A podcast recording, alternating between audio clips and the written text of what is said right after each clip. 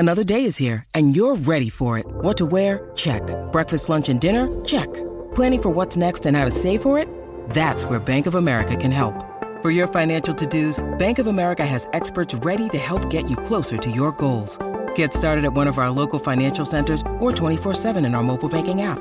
Find a location near you at bankofamerica.com/talktous. What would you like the power to do? Mobile banking requires downloading the app and is only available for select devices. Message and data rates may apply. Bank of America NA, member FDIC. How many are you away from completing it? Loads, mate. Like, oh, okay. John McGinn. Hey. So the first question we've got on here is, who is your realistic ideal signing? Is he in there? Is the one in the stickable? Oh, no, we have got a good one. Bit of a sick note, but, you know, we move. To Aaron Ramsey. It's not horrible, money, is it? Yeah, but you know what? It's not mine, is it? So okay, all right. Should we get cracking with the actual podcast?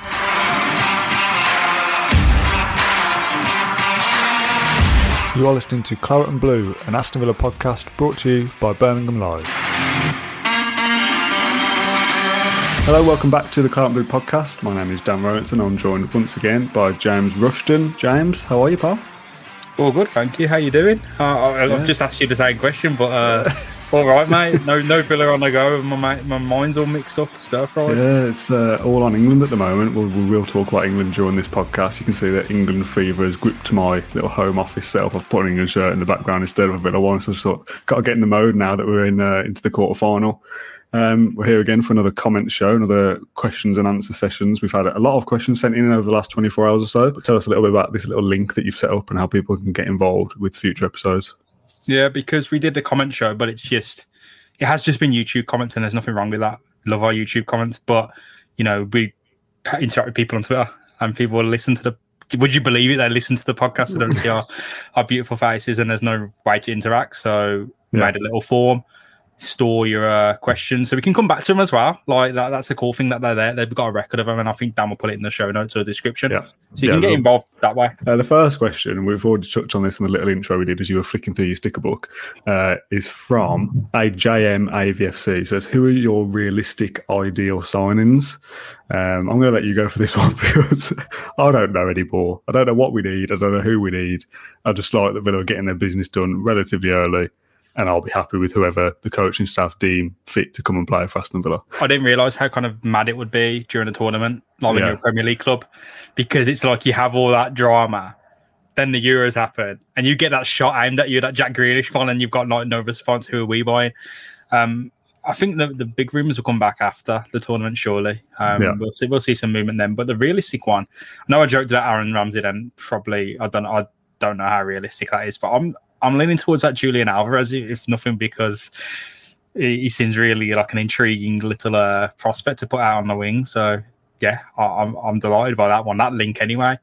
The Ashley Young one, I know he's now a Villa player, but that was kind of one that really excited me as well. I know we spoke about it at length, but it was just that kind of chance for his Villa redemption. So I've already got kind of one and two, because Buendia as well. Fantastic that was. That was the one I wanted. So yeah, Christmas has come early, mate, for me. Tournaments are really hot, like traditionally awful times to buy footballers as well. Because I remember that lad who played for the Trinidad and Tobago, Chris Birchall, and he played. I don't know who he was playing for, but he got a decent move after the tournament. It's like just because he featured, which is just it's wild what it has done to the transfer market in the past is it inflates prices and it makes people's reputation boosted just because they're knocking around in the tournament, which is no place to judge a player because it's unique. It exists in its own little bubble. It's far away from, you know, the rigmarole of the Premier League. So, yeah, I wouldn't get too excited by anyone at the tournament or any links for Villa based on players at the tournament. We'll wait till after when it's a bit more sensible. I'm laughing because I'm going to follow up with a question that was due later on in the episode because these are all pretty much random, but I've just spotted it from Sam Young, who said, has there anyone from the Euros that have emerged that you'd like Villa to sign? Damsgaard from Denmark looks an exciting prospect. He does look very good, to be fair. Is there anyone from the Euros? You just said that it's this little bubble that you wouldn't look at, but if you were to look at it, who has impressed you? Harry Kane, Raheem Sterling. I've been all right. No, I think, to be fair, the players that stood out for me are players that, like, Villa are strong and they're strong at fairly strong at centre-back. You don't need another starting centre-back or a starting goalkeeper. I'm not sure how to say his name, but the Finland goalkeeper, I think it's Rideski, and it's not spelt like that, but it's Rideski or something. He had a really good tournament. I think Glenn Kamara was all right as well. Timu Pukki. He was kind of. It looks from this that I've only watched Finland, and I think that's pretty much true. That I only really concentrated on Finland, but the goalkeeper especially kind of stood out for me. But the good players have been mostly at teams that are probably out of reach for Aston Villa at the moment. Yeah, the two names that came straight to my mind again, players that are probably out of our reach. It makes me look like I've only watched Italy. Left back Spinazzola and Locatelli. Yeah. Both great players, but I don't think we'll ever end up Aston Villa. We'll move on to our third question of the episode. This is one that I think Ash Priest is going to talk about at length in a future episode. From Ethan, he says, when is the Inner City Academy being built? Have you got a slight update or any info on this, James? No, but we'll be doing a AVFC Extra, hopefully, with Ash speaking about that and the Bodymore Heath development. So there's actually a lot going on behind the scenes at Villa, and we've got quite literally an expert next door to speak about it, so we'll hand over to them at some point. Pretty useless question for this episode, so we'll move on to the next. What formation do you see us playing next season, as links with Tammy Abraham could suggest two strikers? This is from Kian. My initial reaction to this was Villa probably won't change formation because Dean Smith set up to play a certain way and will probably buy the players to suit his system rather than switch it up. But as we've said many times before, if you do sign somebody like Tammy Abraham for 35, 40 million, whatever price it is for a top striker these days, how can you leave him or Ollie Watkins out? And you're not going to push Ollie Watkins out wide. So part of me feels like you won't see Villa sign a big striker because they won't play them both. But then if you do sign a big striker, you kind of have to play both because you spent all that money. But then Villa don't seem like to switch formation. So how do you assess the links to a striker? Yeah, I don't see Villa going to up top just because they, buy a striker. It's a weird one for me. If they buy two strikers, it seems like that 4-4-2 or two strikers would be almost like a situational thing that they use. It's like the Wolves game in the Project Restart when they put out, Keenan Davis as a matter of front just because it seemed like the thing to do. It's not going to be the basis of the start of Villa's next season if they buy another striker. I don't see them going to up top from the start. It'll be 4-3-3 or some variation of that triple midfield that we've been using. So I can't see it changing, mate. De Villa's initial low-ball bids for an unavailable Emile Smith-Rowe show that we're gauging interest and options for potential Grealish replacement. Or are these moves we'd make regardless of Jack staying or going? This is from Jake Fennicle. This is going to be the talking point of the summer, isn't it? Jack Grealish staying or going. If he goes, who are Villa going to sign to replace him? If he stays, people are going to say, why are we going for players in his position in terms of Smith Rowe, Buendia, players like that we've been linked to? All along, it feels like Villa are buying players to support Jack Grealish starting in that side. But as David Hughes mentioned on a previous episode, it is smart by Villa because if Grealish does end up leaving, Villa are already looking that they need to have backup to him. What's your stance on that, on Smith Rowe, first of all, and then Grealish, which I'm sure we'll come on to in other questions as well, because I'm pretty sure he's been mentioned once or twice. It looks like it's real interest because it's not just like a one-time thing or they're interested in making a bid. There's been something that's made them go back for a second bid. It's like substance, so whether it's them replacing Jack Grealish or investing around Jack Grealish, either way, it's really, really, really smart because last season, we had a situation where people are going, why can't we do anything about Jack Grealish? And this season, people are going, why are we trying to replace Jack Grealish? You've got to build for the future. And look, Villa aren't going to have Jack Grealish around for the next 15 years because he either leaves the club or he retires in an Aston Villa shirt. So his time in a Villa shirt is finite in that sense. So you have to make that move and look at the future. That's why you have an academy and players like Carney Chukwuemeka and Aaron Ramsey coming through, so you can kind of graduate and build and have that conveyor belt. Just to focus on Jack Grealish is a flaw because he can get injured. He's human. We saw it last season. Oh, yeah. So you need those options. That's why Buendia has been brought in, and that's hopefully why Smith Rowe may be brought in. Again, that's a kind of difficult sell for me because he's Arsenal's lad, and they're looking at him as being the future. So whatever happens there happens, but shows that Villa have been smart and looking at the big flaw of last season. The big flaw is you lost your best player and you couldn't do anything without him until it was too late. Next season, if touchwood, he's injured, hopefully he's not injured, but if he's injured, you can go on and actually play some ball without him. I still think this ends with Smith Rowe signing a new contract to Arsenal, to be honest. Yeah, I think that's honestly, that's not, it's never in doubt that he's probably going to more than likely stay at Arsenal, but Villa's interest is very clearly there for all to see, which is it's another level of target. You weren't looking, you know, at kind of scrapping bargains from Turkey and Belgium, you know, 2 years ago. And now you're looking at a genuinely big club that tried to leave the Premier League a few months ago and going, I want your top man. I want the guy who's going to be your top man soon, and I want him at our club. Next question from John Mayle. He says, what do you make of the lack of transfer rumours apart from Smith Rowe? Do you think they'll come out of nowhere a little bit like it did with Ashley Young? This feels like what a big, proper, successful club does in that you don't hear about their transfer rumours, that we're not linked to everyone. Agents aren't leaking stuff. Journalists aren't getting information from the club because Villa are doing things their own way, keeping their head down, going about their business. I would prefer not to hear anything. I've said many times, I'm not bothered about transfer rumours. I'm not going to scour social media and articles and podcasts all day looking for any slight bit of information, because if it doesn't come to a fruition, it doesn't matter. I'll wait and see what the club officially announced before getting excited about a player or not. So if we don't hear about a signing, then all of a sudden we go, oh, we've signed this guy from wherever for this amount. It's cool. It's happened now. Now let's look at it, rather than poring over the details of what might not happen of a transfer rumour for 6 weeks. So I'd be happy if we don't hear anything else from Villa and then we just pluck our business out of nowhere and say, here you go, we signed this player. Most transfer deals happen like that, don't they, to be fair? I mean, you do hear the sparks and rumours, but it's always kind of like, you hear it and it's like, boom, it's happened. Like, all of a sudden it comes out, it seems like it comes out of nowhere.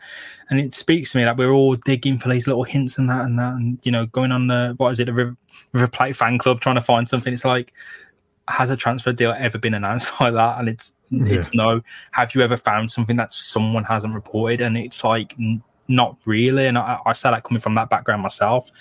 It's very difficult to not be, you know, in that kind of journalistic cycle, come in and get something new. So it is hard, because you see people like in John Percy's comments going and announce it, and it's not going to happen until it is announced. You know, it's not, I guess, reporters' job to tweet and hint at stuff, because people think there's little hints being plucked around about even a Jack Grealish contract. When it's announced, hopefully it's announced, and, you know, all we can do is kind of wait and banter about it until then and feel helpless. All right, next question. It's back to Jack Grealish, unsurprisingly. This question is from just Tom. He says, even if Grealish stays this transfer window, it may just be a matter of time until he goes to a, quote, top club, unquote. Should we be building the team around him, or realistically thinking about how we can become a top six club without him? It's an interesting point of conversation, isn't it? Because, yes, you don't want to be over-reliant on one player, but this one player is world-class. And while he's still contracted to your club, surely all you do is build around him. There's a weird conversation about Zlatan Ibrahimovic and Sweden, and it was like how Sweden's players could breathe without that world-class player in the team. They could express themselves and be better footballers, because they're not always thinking, oh my God, I've got to pass to Zlatan Ibrahimovic, I've got to nail the pass, I've got to do everything right. They're able to breathe a bit more, and that situation's kind of related to Villa. But when I see people saying, oh, Villa should definitely cash in on Jack Grealish and improve the squad. Yes, I trust Villa to be able to improve the squad with 100-odd million. But he's Villa's player to build around. They've signed into a contract last season. What has changed? Yeah. You know, this contract was till 2025. What has changed for him to suddenly go to Manchester City? They have improved since last season. The signs of progress. You know, the trend is that we'll be even better last season, you know, if we're being completely honest about things. So I don't know why people are trying to say, oh, he's a surefire move to Manchester City this season. Yeah, Dan, there's two paths he can go to ever. For now, it's either stay at Villa or go to the one club that can afford him, and that's Man City. That's all it's going to be from now on. We're going to have to deal with this every summer. But so far, what we've been proven, Dan, is that he'll stay at Villa, because he did it last season. He did it the season before. And he did it the season before that. So what we've seen is Jack Grealish is loyal to his club. He's loyal to the contract, and he won't go unless it's a massive, massive price. And he won't go without Villa say so. So win-win there, mate. I'll be waiting to clip that out on social, because this either goes one of two ways, doesn't it? He either is announced as a Man City player in 2 or 3 weeks and we look very silly, or he signs a new deal and we go, look, we told you, what are you worried about?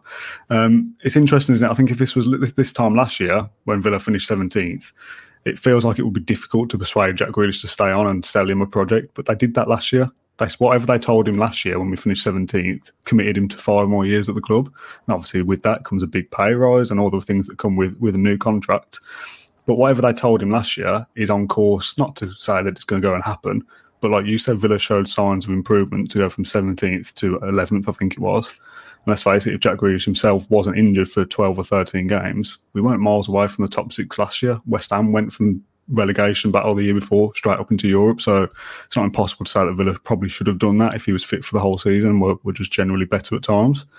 So like you said, nothing's changed from last year when he agreed to sign on to this year. The problem you have is that Villa have an elite player, genuinely an elite player. And now, unfortunately, and I say this as a Villa fan, they're not an elite club, not yet. Yeah, not yet. You have this issue where every single season there's only one club he can move to until Real Madrid and Juventus and Barcelona sort themselves out and their finances out. There's only one club in the world he can go to at his, you know, as he hits his peak, and that's Man City. Now every season he's going to deserve to be paid more and more as long as he continues progressing, and I don't see what would stop him. So that every season you're going to have this cycle of Manchester City are interested in Jack Grealish. They have made a bid. Jack Grealish has been offered a new contract because that's the type of player he is. Villa have never been in this situation before, one who loves the club, but also a situation where they have to kind of put a new deal in every season just to pay him what he's worth, which is a difficult situation to be in. And as long as Villa are a Premier League club, they can probably maintain that, but it breaks the squad structure, it breaks your pay structure, it breaks a lot of things. It's a brilliant problem to have, actually, because, you know, if he does go to Man City, I trust Villa to spend the money and build, and I trust Villa to be a better club down the line. But you lose the guy who has dragged you here, which is just, you don't know what that future, you don't know what you can see what the long-term future might be. That short-term future is one that's really difficult for us to contend with. I was going to ask you about the pay structure, because I've seen some bits on social media about that, and how that if you kind of give in to Grealish's demands every year and double his wages or whatever every single season and keep giving him new deals, other players in the squad are going to think, well, if Jack Grealish is on 200 grand and I'm on 40, I want 80 now, I want this, I want that, and all of a sudden you spiral out of control and you're paying everybody way more than they're worth just to keep Jack Grealish here. And I understand that that's a bad thing in football because you're going to start spending money way out of your means. The flip side of it says Jack Grealish is such an incredible talent that you kind of have to keep him at any costs. And if that's all it takes to keep him here for the next 2, 3, 4, 5 years, do you not just do that? Just give the man what he wants? It's really hard because no player should be bigger than the club.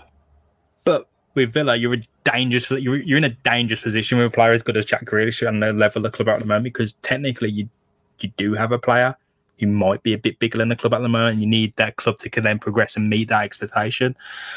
It is a difficult conversation about the dynamics of a squad, what you bring in. But again, I said this is the third time I think I'll say it. I've genuinely never been in a position in my life where I trust Villa to make the right call there. Like, I don't think, if it comes to the fact they have to break that structure every season just to keep, you know, Jack Grealish here, I trust them to make that decision. I trust them to do the right thing, and I trust that. You know, it's almost like the NFL, and you have a salary cap, and that quarterback who's usually your top guy has to lower their contract demands just to build a good squad. If we progress and we're a constant top 10 side, then a constant top 6 side, maybe it gets to the point where those salary demands aren't always there and those contract demands aren't always there every season, and we can be a bit safer about Grealish going into the second year or third year of a contract rather than the first. But yeah, that's only if Villa progress and have a good transfer window and kick on next season. Back to his prime, he'll be 26 at the start of this season or at the beginning of this season. If he wants to win the Premier League, let's face it, Villa probably aren't going to win the Premier League in the next 10 years. If we're being realistic, I know Leicester came out on their own, did it, and in theory anyone can do it, but unless I'm being massively pessimistic here, Villa aren't going to win the Premier League in the next 10 years. They might win a FA Cup or two, they might get into the Europa League and progress into the latter stage of that. They could get into the Champions League in the next 10 years.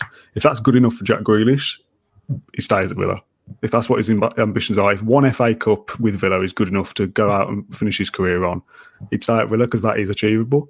If he wants to win 5 Premier League trophies in the Champions League in the next 10 years, in the last 10 years of his career, he's going to have to leave Villa and go elsewhere to do it. And there's only Man City probably he can go and do that with.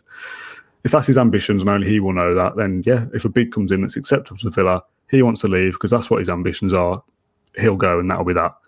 Like I said, if he's willing to try and progress with Villa and get Villa back to the top end of the Premier League and try and win stuff with us, and 1 trophy or 2 or 3 or 4 trophies with us in the next 10 years is good enough, why would he go elsewhere? As a Villa fan, I know I'm not a footballer. I'm not nowhere near as good as Jack Grealish, nowhere near as his left toe. I've got no footballing ability. I would rather win 1 League Cup with Villa than 10 Premier Leagues with Man City.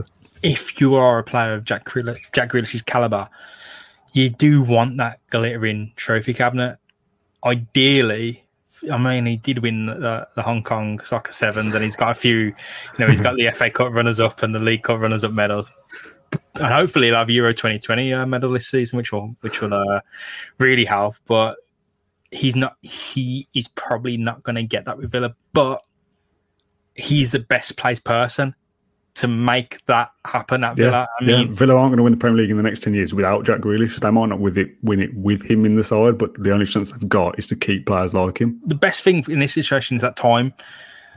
I know your time as a footballer is finite, but in this situation, he does have time on his side, and look, he could get.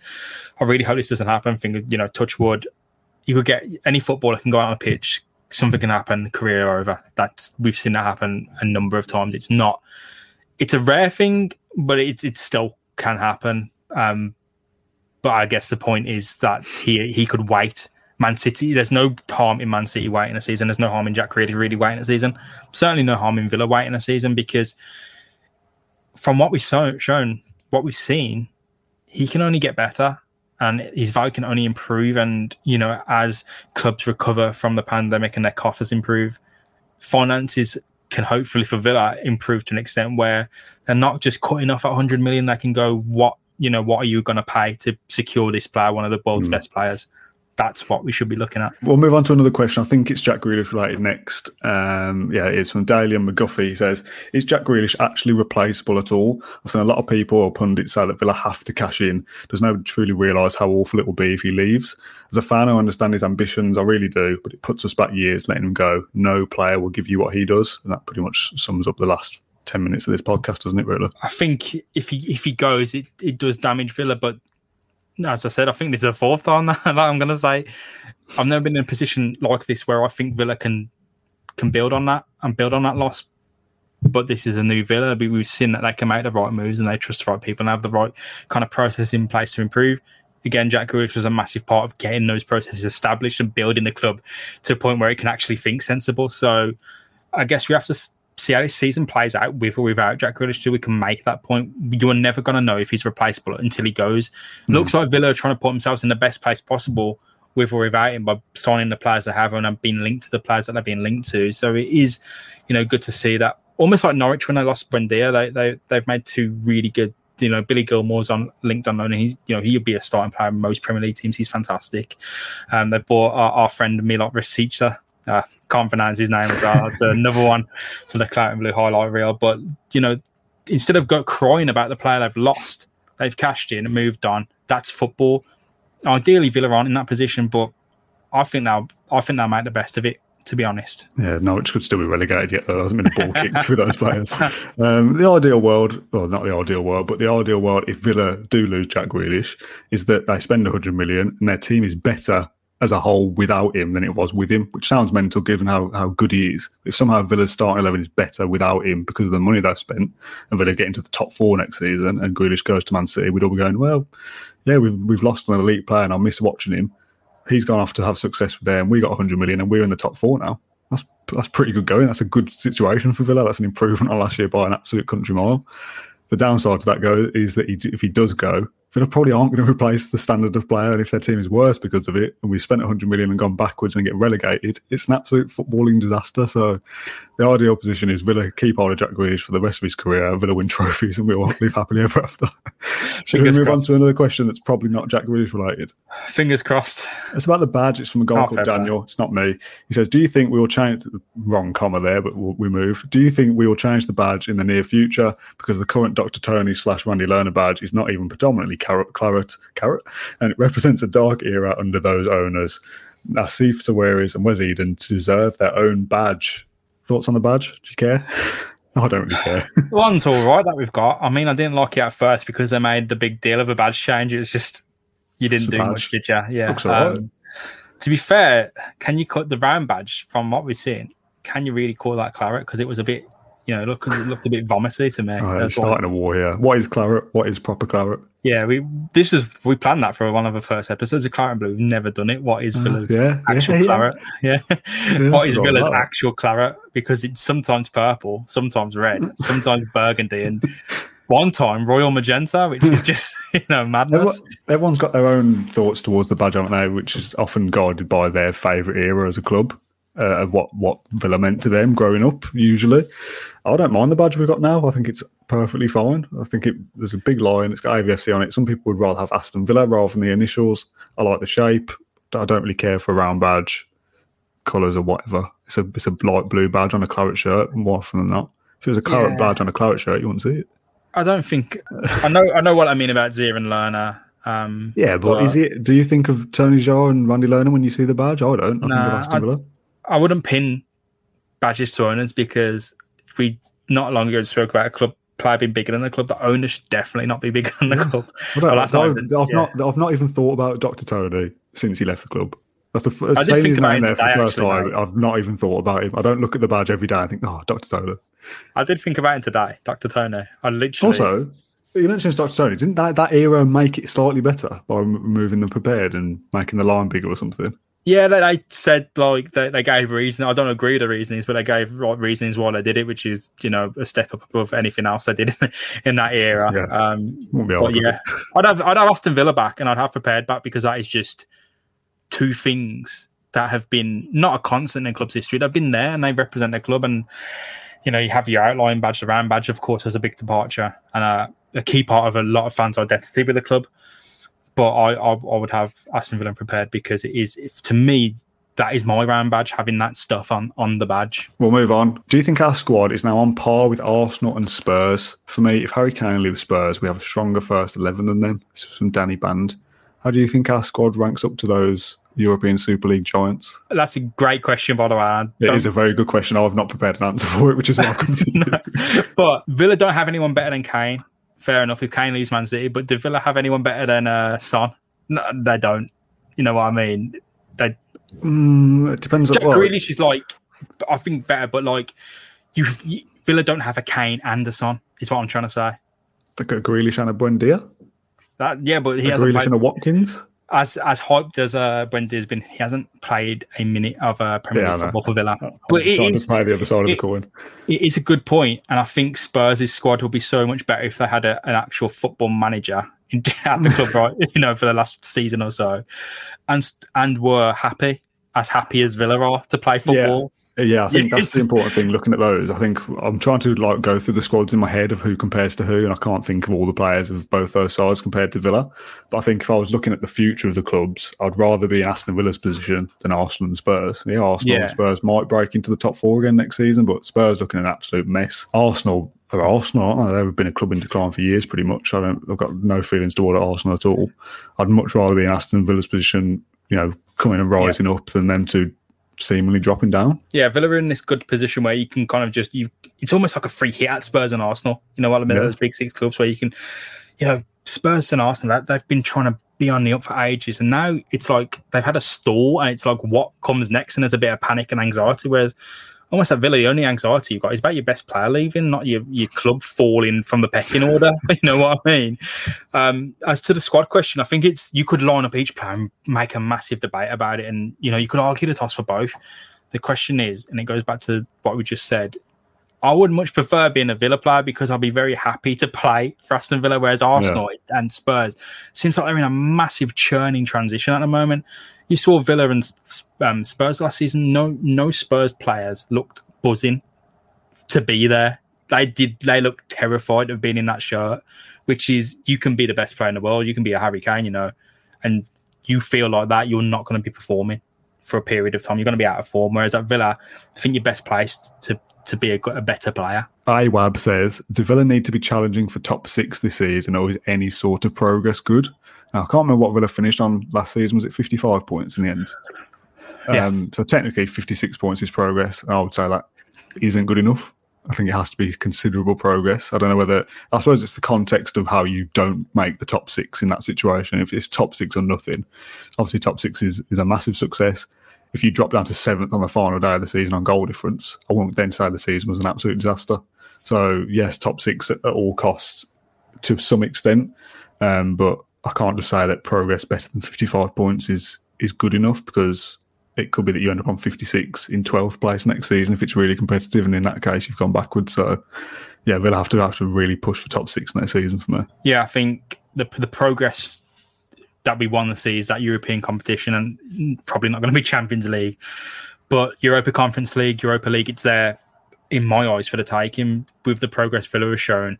Naturally, the trajectory's there for them landed right in the middle of spots. Probably, realistically, it's not always going to be that upward curve. It balances off, and then it's going to be...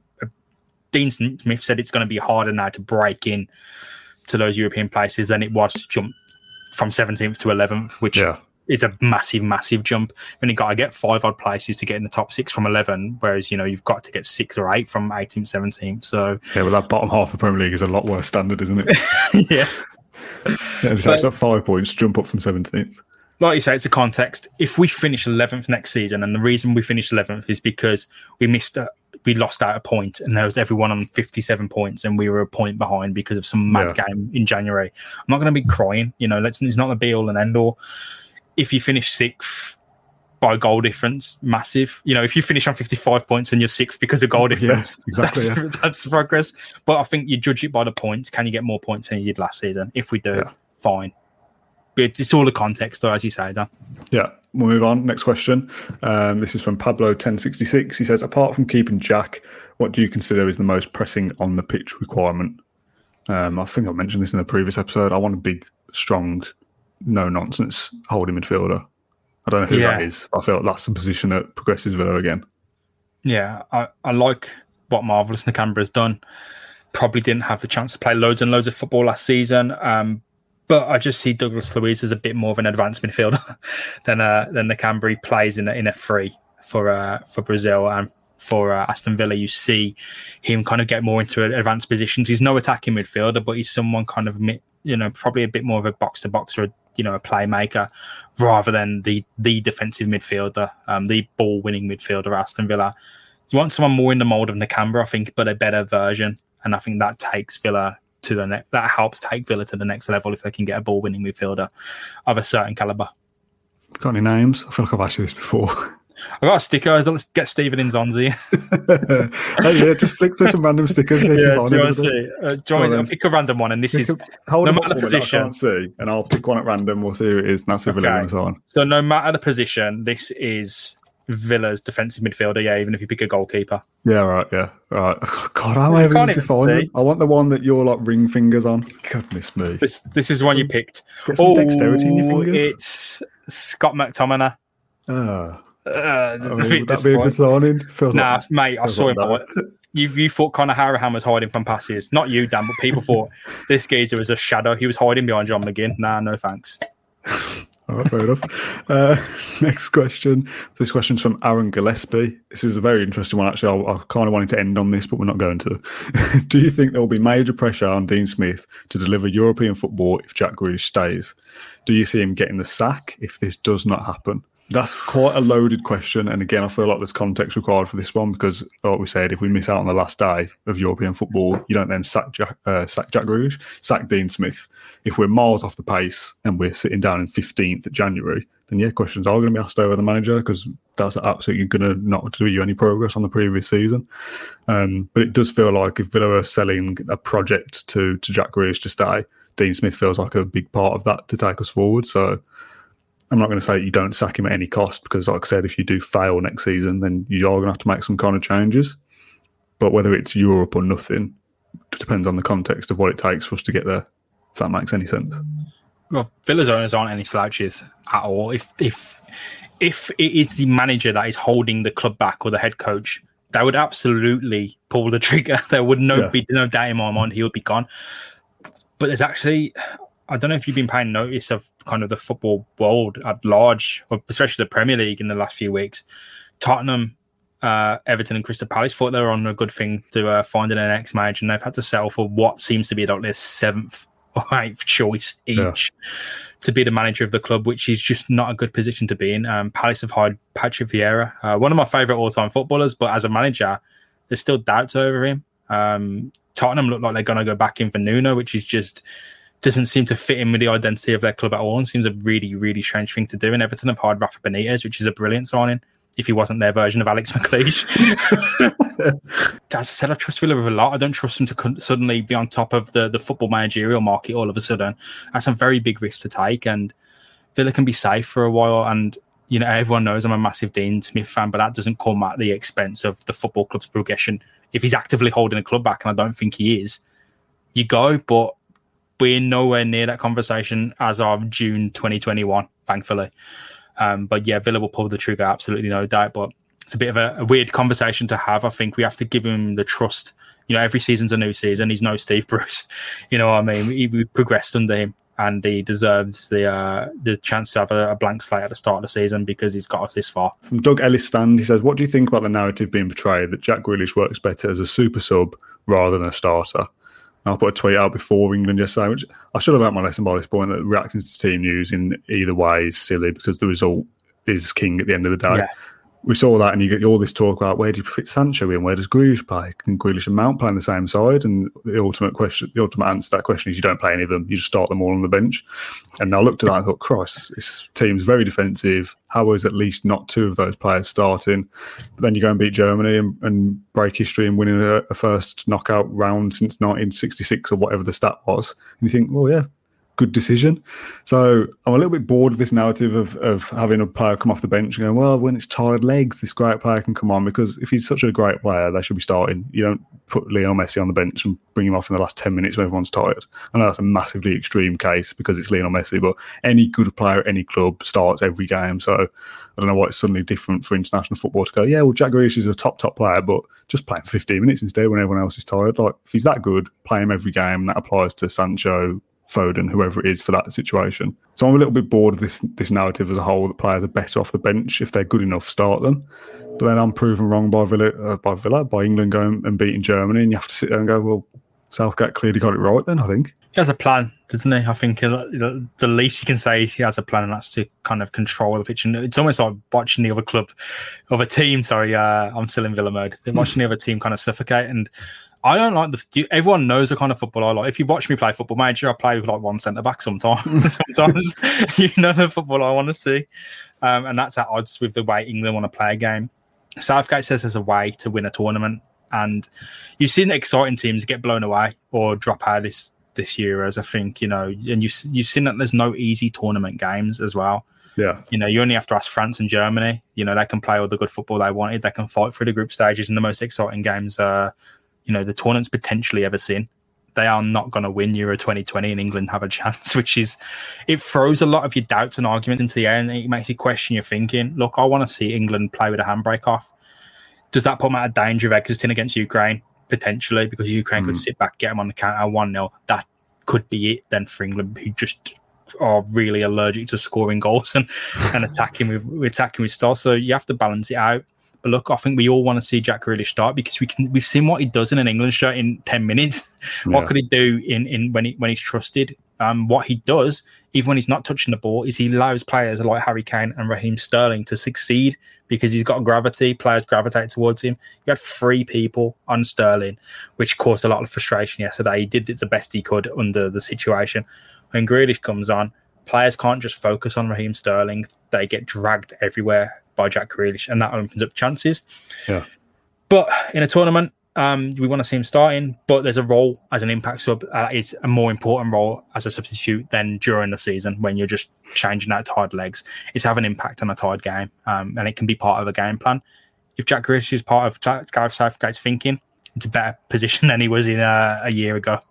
Yeah, that's true. Did you see what Southgate said about him after the game? With Jack, as with a few others, we've just got to make sure that we maximise what's possible. And, you know, with him and Hendo, who came into the game, they both missed 14 weeks of the season.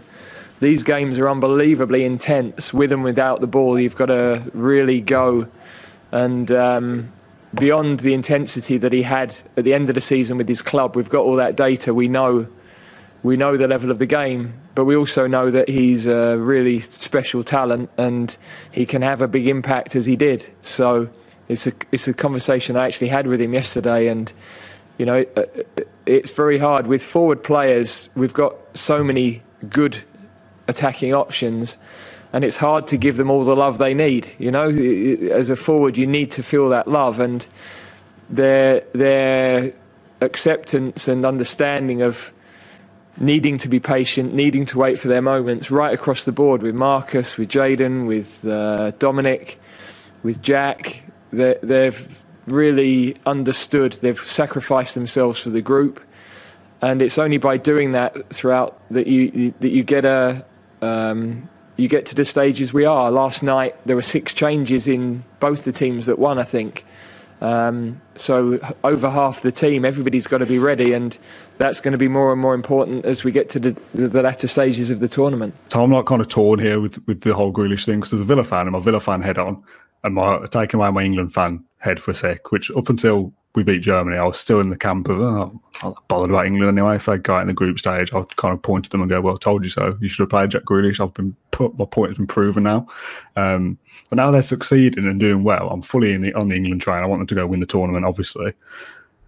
But I can't kind of get out of my head that Jack Grealish should be playing every game, because I know he's that good. England are doing well without him. So I kind of see Southgate's point to an extent. I didn't think I'd ever sit on this podcast and say that I agree with Southgate, and I don't think I even fully do, but I understand that the squad is more of a squad game than it is in a Premier League match, like you just said, because Jack Grealish can come on, and it's not that he's won us the game, even though he did set up the second goal, but it did look different when he came on. He did affect the game. It changed the way that Germany had to defend against us. So Jack Grealish playing 15 minutes effectively gets us through to the quarterfinal, whereas if he started, maybe we do go on to lose that game, because we play and set up differently. So from an England perspective, I want them to go and win every game now. If Jack Grealish doesn't play, I kind of have to go, well, fair play, Gareth Southgate, because you've won us the tournament, even though Grealish hasn't played. And my selfish Villa fan head goes, well, I want Jack Grealish to play every game and lift the trophy and be the captain, because he's that good that he deserves to do all those things. I don't know if it's without him, though. I mean... No, yeah, but I thought he'd start every game. I thought he had to start every game for England to even get this far. I didn't think we stood a chance against Germany before kick-off. And we see that you're not playing any of your creative players. You think, oh, this is it. England go out in the last 16 to Germany, as always. But you go and win. Everyone's in a great mood, and Grealish does play his part. I just didn't think they'd be able to do it without him. The role he has as... I guess the narrative that he's an impact sub is because he's a brilliant player. You know, you wouldn't be in it. You'd just be a substitute without the word impact in front of it, as obvious as it sounds. But you got to look at these teams, and they've played a whole match, and then Jack Grealish comes on in the 60th minute, and you're like, what do we do now? And teams don't. The evidence we have is that a team doesn't, like Germany, doesn't even have an answer for it, because they have to devote resource to covering him, resource that they've used to nullify Villa, England's other attacking threat, Raheem Sterling. So, look, are we all wanting to start? At least he's in Southgate's thinking, and I think that's what we all really want, is him to be in that picture. The final question of this podcast, it's gone on far too long, and you can tell that we're getting tired now, because we keep saying Villa every time we meet England, but it's going to happen. Final question from Holly Gen 86. She says, is football coming home? And if it is, how do I get my boss to give me the Sunday evening off? Join a union, Holly. Two very different answers there. I'll just call in sick. Oh, I've got COVID. I can't come in. I can't have 10 days off to celebrate England winning the Euros. Your boss has got to sort you out there. No, surely your boss is going, have the day off. If England are in the final of Euro 2020 with a chance of winning it, everyone should just get a day off. Yeah, I don't want to see a B&Q Co-op. Yeah, TK Maxx going out there. McDonald's don't open. No point. No, stay short. You know, you'll recover. You'll be fine. Is football coming home? Yeah, I think he's got a good chance, mate. You got to take the game seriously. Like, you can't just go, oh, we'll beat Ukraine and then we'll beat either Denmark and Czech Republic and we'll definitely beat Portugal, Belgium, whoever make the final. You got to take it seriously, because look at France, who probably thought there might be a chance of winning it. One of the best players in the world misses a penalty, and that's it. You don't get to retake it. You're done. Bye. That's how brutal it is. Yeah, so we'll call it a day there, with England winning the Euros, as we've mentioned there. That's happening now. So look forward to that, and get your day off booked in advance, because that is definitely happening. And I look forward to doing this podcast again next week, whenever it is. And Ukraine have knocked us out, and England are a laughing stock. But we'll talk about that when it happens. James, thank you very much for joining me. It's been a pleasure as always. Cheers. Thanks for having me on. Up the Villa. What do you say to England? Up the England. Oh, that's a good question, actually. I don't know. Just say it's coming home. That's what you say. This is the worst ending to a podcast we've ever done, by the way. Thanks to everyone who got involved sending in their questions. As I said, we've had loads come through. There's a link below this podcast, wherever you're watching or listening to it, where you can send in your questions and we'll get to them in a future episode. Thanks to Gareth Southgate for appearing on the podcast as well. If you want to come on and do an interview at some point, that'd be great. Thank you very much for watching, and we'll catch you again in a few days. Up the England. Thank you for listening to Claret and Blue, an Aston Villa podcast. If you enjoyed today's episode, then please do let us know. We love hearing your feedback. We'll be back soon with another episode, but until then, up the Villa.